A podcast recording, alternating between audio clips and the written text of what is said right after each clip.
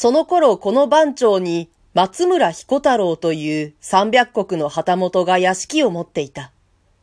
松村は相当に学問もあり、ことに蘭学ができたので、外国係の方へ出資して、ちょっと羽振りのいい方であった。その妹のおみちというのは、4年前に小石川西江戸川端の小畑伊織という旗本の屋敷へ縁づいて、お春という今年三つの娘まで設けた。するとある日のことであった。そのおみちがお春を連れて兄のところへ訪ねてきて、もうおばたの屋敷にはいられませんから、暇をもらっていただきとうございます。と、突然に飛んだことを言い出して、兄の松村を驚かした。兄はその司祭を聞きただしたが、おみちは青い顔をしているばかりで、何も言わなかった。言わないで済むわけのものでない。その司祭をはっきりと言え。女が一旦竹へ嫁入りをした以上は、むやみに離縁なぞすべきものでもなし、されるべきはずのものでもない。ただ出し抜けに暇を取ってくれではわからない。その司祭をよく聞いた上で、兄にもなるほどと特進が参ったら、また掛け合いのしようもあろう。司祭を言え。この場合、松村でなくても、まずこういうより他はなかったが、おみちは強情に司祭を明かさなかった。もう一日もあの屋敷にはいられないから暇をもらってくれと、今年21になる武家の女房が、まるでだだっこのように、ただ同じことばかり繰り返しているので、堪忍強い兄もしまいにはじれ出した。バカ考えてもみろ司祭も言わずに暇をもらいに行けると思うかまた先方でも承知すると思うか昨日や今日嫁に行ったのではなし、もう足掛け4年にもなり、お春という駒でもある。衆と小衆との面倒があるではなし、主人の小畑は正直で物柔らかな人物。昇進ながらも無事に神の御用も務めている。何が不足で暇を取りたいのか。叱っても諭しても手応えがないので、松村も考えた。よもやとは思うものの、世間に試しがないでもない。小畑の屋敷には若い侍がいる。近所隣の屋敷にも、持参男の道楽者がいくらも遊んでいる。妹も若い美空であるから、もしや何かの心得違いでもしでかして、自分から身を引かなければならないような破滅に陥ったのではあるまいか。こう思うと、兄の戦議はいよいよ厳重になった。どうしてもお前が司祭を明かさなければ、俺の方にも考えがある。これから小畑の屋敷へお前を連れて行って、主人の目の前で何もかも言わしてみせる。さあ一緒に来いと、襟髪を取らぬばかりにして妹を引っ立てようとした。兄の剣幕があまり激しいので、おみちもさすがに途方に暮れたらしく、そんなら申しますと泣いて謝った。それから彼女が泣きながら訴えるのを聞くと、松村はまた驚かされた。事件は今から7日前。娘のお春が三つの節句のひなを片付けた晩のことであった。おみちの枕元にチラシ紙の若い女が真っ青な顔を出した。女は水でも浴びたように頭から着物までびしょ濡れになっていた。その物腰は武家の奉公でもしたものらしく、行儀よく畳に手をついてお辞儀していた。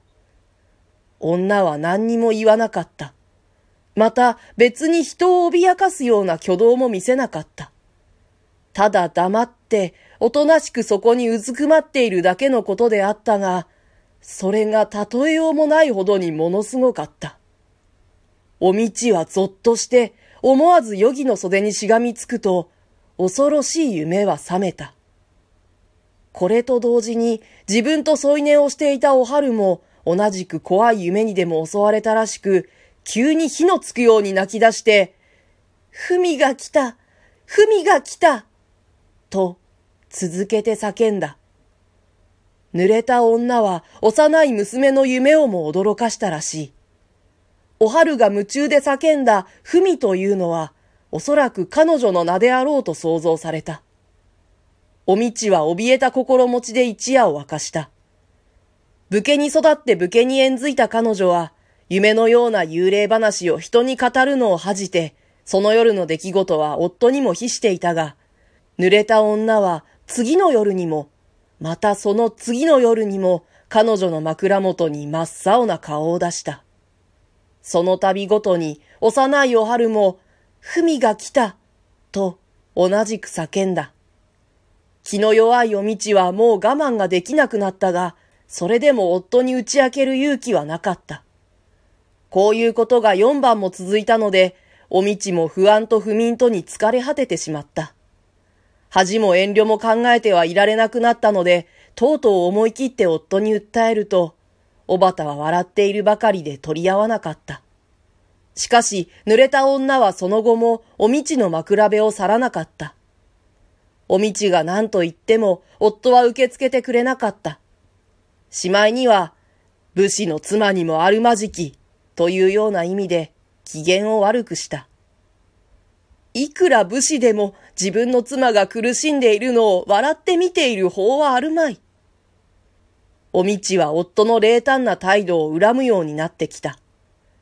こうした苦しみがいつまでも続いたら、自分は遅かれ早かれ、得体の知れない幽霊のために攻め殺されてしまうかもしれない。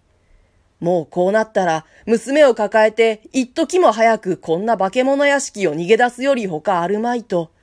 おみちはもう、夫のことも自分のことも振り返っている余裕がなくなった。そういうわけでございますから、あの屋敷にはどうしてもいられません。お察しください。思い出してもぞっとするというように、おみちはこの話をする間にも、時々に息を飲んで身をおののかせていた。そのおどおどしている目の色が、いかにも偽りを包んでいるようには見えないので、兄は考えさせられた。そんなことが全くあるかしらん。どう考えても、そんなことがありそうにも思われなかった。おばたが取り合わないのも無理はないと思った。松村も、馬鹿を言え、と頭から叱りつけてしまおうかとも思ったが、妹がこれほどに思い詰めているものを、ただ一概に叱って追いやるのも、なんだかかわいそうのようでもあった。ことに妹はこんなことを言うものの、この事件の底にはまだ他に何か込み入った事情が潜んでいないとも限らない。いずれにしても、小畑に一度会った上で、よくその事情を確かめてみようと決心した。お前の片口ばかりではわからん。ともかくも小畑に会って、先方の両件を聞いてみよう。万事は俺に任しておけ。妹を自分の屋敷に残しておいて、松村は草履取りを一人連れて、すぐ西江戸川端に出向いた。